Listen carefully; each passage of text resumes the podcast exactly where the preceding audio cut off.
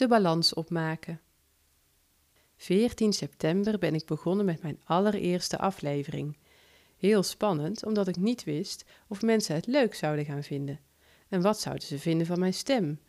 Ik heb een licht Brabants accent. Zou dat wel goed vallen? Inmiddels hoor ik van diverse mensen dat ze mijn stem prettig vinden klinken. En dat is fijn om te horen. Zelf merk ik dat het mij steeds minder moeite kost om een aflevering op te nemen. Ik begin in de juiste flow te komen. En nog belangrijker, ik vind het echt heel leuk om te doen. Aan de statistieken kan ik zien dat ik een groepje vaste luisteraars heb gekregen en dat dat groepje begint te groeien. Ben jij een van die luisteraars? Dankjewel dat je mijn afleveringen blijft beluisteren. Dat vind ik echt heel leuk. De keuze die ik nu ga maken vind ik dan ook niet makkelijk. Omdat ik wat meer vrije tijd heb, lukt het mij om iedere week een aflevering te maken. Maar daarmee heb ik er in mijn enthousiasme ook gelijk veel druk op gezet. Ik heb nog wel een voorraadje verhalen, maar ga ik dat vol kunnen houden? Kan ik de kwaliteit van mijn verhalen wel waarborgen? Ik heb dan ook vorige week een knoop doorgehakt. Vanaf volgende week kun je om de twee weken een aflevering verwachten. In de ene aflevering kun je naar een verhaal luisteren. In de aflevering die daarop volgt, vertel ik je iets over wat mij inspireerde om het verhaal te schrijven. Op deze manier denk ik dat ik meer rust vind om verhalen te schrijven en daarnaast podcastafleveringen op te nemen. Laatst hoorde ik tijdens de yogales een mooie uitspraak: Balans vind je alleen vanuit ontspanning. Dat geldt voor een moeilijke yoga-houding, maar zeker ook voor al het andere waar je mee bezig bent in het leven.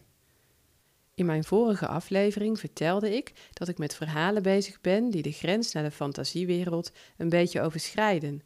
Zo ligt er bijvoorbeeld een verhaal klaar over een vervloekt boek. Op dit moment schrijf ik een verhaal over een wensput waarbij de wens van de hoofdpersoon net iets anders uitpakt dan hij voor ogen had. En binnenkort hoop ik een verhaal te schrijven over een rondreis door Noorwegen waar vreemde dingen gebeuren. Ik heb zelf een keer een rondreis door Noorwegen gemaakt. Mocht je er nog nooit geweest zijn, echt een keer doen. De landschappen zijn adembenemend mooi. En ja, als je zo door die landschappen loopt of rijdt met de auto, ja, dan laten ze je bijna doen geloven dat er allerlei sprookjeswezens bestaan en dat de Noorse mythologie wel op waarheid moet berusten. Dan heb ik gelijk ook een vraag voor jou. Heb jij nog een tip voor een goed boek over Noorse mythologie? Ik weet er te weinig van en wil er iets meer feeling bij krijgen. Nou, heb je nog een goede tip? Laat het mij weten via contact.ekezol.nl. Als je naar mijn website gaat, ekezol.nl, dan kun je ook een bericht achterlaten via het contactformulier of stuur een berichtje via Facebook of Instagram. Ik hoor het graag. Als er ruimte is, en dat hoop ik eigenlijk wel, ben ik van plan om af en toe een extra verhaal te delen. Maar eerst moet ik ervaren hoe het plan wat ik nu heb gaat uitpakken. Zoals ik al zo vaak heb gemerkt aan alle nieuwe dingen waar ik ooit aan begonnen ben, je kunt het van tevoren nog zo goed uitgedacht hebben, uiteindelijk merk je pas in de praktijk wat wel en niet werkt. Soms is dat frustrerend, maar steeds vaker zie ik er ook wel de humor van in. De verhalen die je in je hoofd bedenkt, weerspiegelen zelden het echte leven zoals het zich ontvouwt. Balans vind je pas als je vanuit ontspanning handelt.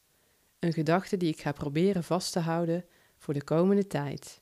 Nogmaals, boekentips over Noorse mythologie zijn zeer welkom via contact.ekezol.nl of stuur een bericht via Instagram of Facebook. Ik zal daar ook nog een post maken waar je op kunt antwoorden, dus dat is ook nog een optie.